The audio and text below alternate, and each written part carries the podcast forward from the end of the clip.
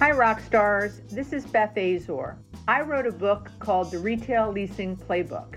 This podcast will go over a few chapters each week to discuss the highlights of how you can lower your vacancy and increase your occupancy. I hope you enjoy it. Chapter 62 title is Don't Count Your Commission Until the Check Clears.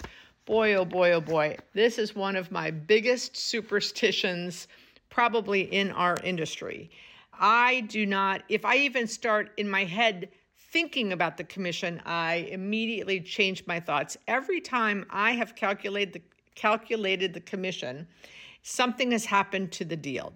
So I'm a big, big, big proponent of it. I mentioned this on Twitter a few months ago. A lot of people jumped in and said, absolutely. I mean, I wait until the ink is dry and it's fully executed by both parties before I calculate it. And sometimes I'm very pleasantly surprised. I have one third party client who gets financing on a development that we're, we've been doing, we've been working on for many years. And whenever he needs a budget for the bank, I make him call Josie, my assist, my director of operations. I say, Josie, help help Marcos with his budget for the bank and my commissions. I don't want to even know. So I'm a big believer of this. Uh, many, many, many people I know are as well. Do not calculate the commissions until the check clears.